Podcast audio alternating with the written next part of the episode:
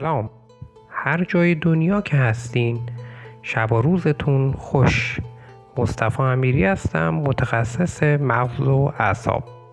می‌خوایم با هم دیگه وارد یه فروشگاه بشیم خرید کنیم. اگر آماده این بریم تو فروشگاه. احتمالا دنبال مواد غذایی سالم میگردین.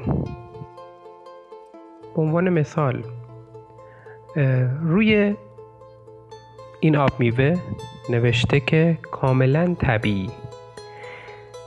خب چیز خوبیه؟ کاملا طبیعی از لحاظ علمی ارزش خاصی نداره و ممکنه رو خیلی از فراورده ها نوشته باشن. پس گول این لغت رو نخوریم. و ضمنا بعضی از فراورده هایی که تولید میشن مثلا آب میوهی که با طعم پرتقاله ممکنه که داخلش هیچ پرتقالی وجود نداشته باشه. دقت کنین که نمیگم یک درصد پرتقال وجود داشته. هیچ پرتقالی داخلش وجود نداشته باشه.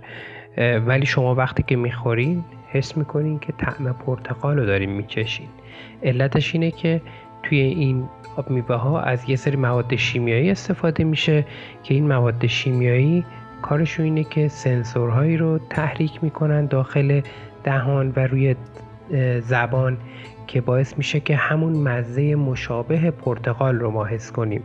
ولی این توسط پرتقال نیست توسط یک ماده شیمیایی شبه پرتقاله خب پس اگر دنبال چیز سالم میگردین سالم ترین چیزی که می‌تونین بخرین خود پرتقاله و اگه هم خود پرتقال دوست ندارین بازم سالم ترین چیزی که می‌تونین بخرین بازم خود پرتقاله که تو منزل آب میوه طبیعی ازش تهیه کنیم حالا میریم سراغ خرید ماست.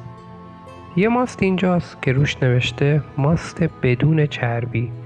بزرگ نوشته صفر درصد چربی. یعنی هیچ چربی نداره. خب پس عالیه. یعنی هم ماست می‌خوریم لذت ماست و خوردن ماست رو داریم. همین که چاق نمیشیم.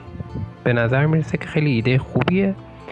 ولی راستش اگر که از یه ماده غذایی چربی رو کاملا حذف کنیم. یعنی چربی به صفر درصد برسه طعم اون ماده غذایی یه چیزی شبیه طعم مقوا میشه.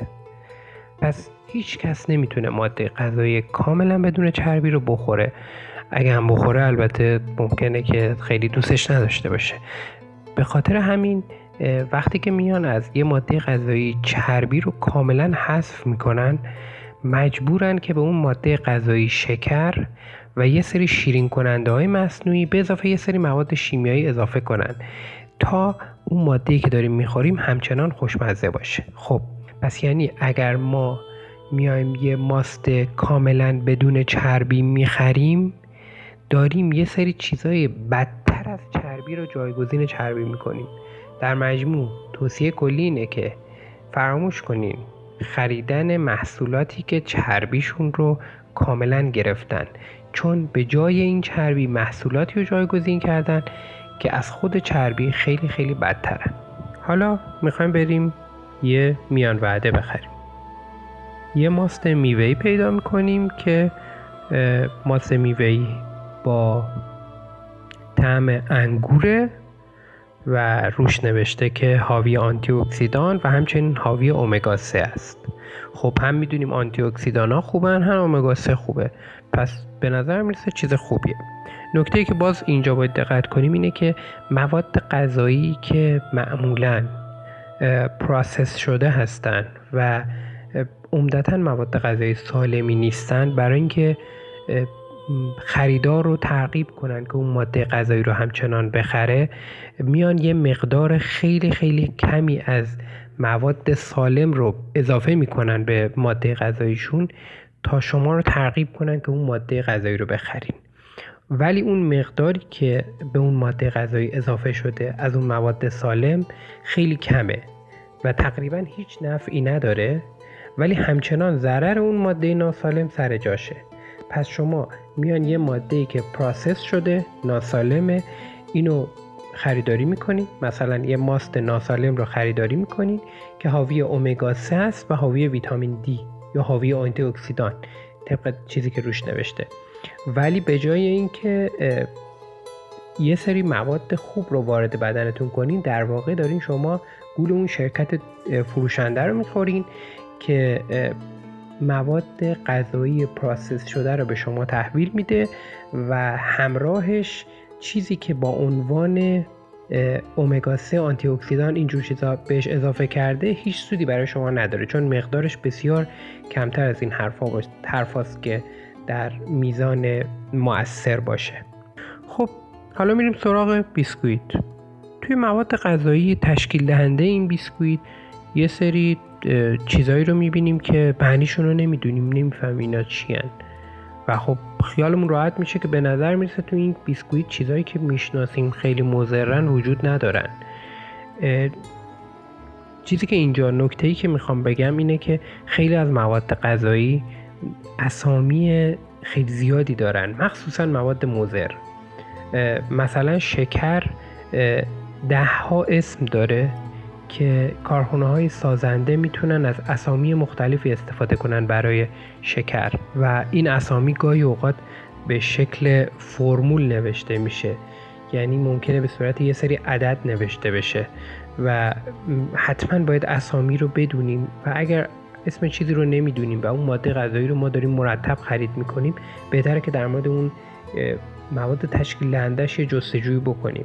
مثلا به عنوان مثال اگر نوشته باشند ای 621 این توی اروپا یعنی مونوسودیوم گلوتامات و هزار تا اسم دیگه. برای شکر اگر توی اینترنت جستجو کنین می‌بینین که ده ها و شاید بیش از 100 نوع اسم وجود داره که کارخونه ها هم از اسمای مختلف استفاده می‌کنن. خب حالا میریم سراغ انتخاب نوشیدنی. یه نوشیدنی بدون کالری. هیچ کالری نداره پس هیچ ضرری نداره. دوباره اینم پر واضحه که اشتباه وقتی هیچ کالری نداره یعنی که به جای اینکه شکر داشته باشه از شیرین کننده های مصنوعی استفاده شده. شیرین کننده های مصنوعی خیلی انواع زیادی دارن. سعی می‌کنم توی پادکست جداگانه بهشون بپردازم. بعضی هاشون ثابت شده که خیلی ضرر دارن و تقریبا حذف شدن. بعضیهایی که باقی مونده از شیرین کننده های مصنوعی نسبتا سالمترن از بقیه ولی چون گرونترن ممکنه کمتر استفاده بشن توی صنایع غذایی. و یه نکته دیگه هم که در مورد شیرین کننده های مصنوعی وجود داره اینه که شیرین کننده های مصنوعی به شما هیچ اطمینانی نخواهند داد که وزنتون کم میشه. در واقع مطالعات زیادی انجام شده در رابطه با کاهش وزن و مصرف شیرین کننده های مصنوعی و جالبه بدونیم که اطلاعات کاملا پیچیده و عجیب و غریبه بعضیا با مصرف شیرین مواد غذایی که شیرین کننده مصنوعی دارن حتی وزنشون افزایش پیدا کرده. یه دلیلی که براش پیشنهاد شده اینه که ممکنه فرد به صورت ناخودآگاه حس کنه که حالا که داره چیزای بی کالری می‌خوره می‌تونه بیشتر بخوره و بره به سمت پرخوری. خیلی ممنون که وقتتون رو به من دادین. منتظر نظراتتون هستم. مواظب خودتون و دنیای پیرامونتون باشین. تهیه شده در مرکز تحقیقات سبز و سالم. می‌تونید برای شنیدن پادکست های بیشتر به آدرس www.sabzosalem.com مراجعه بکنید.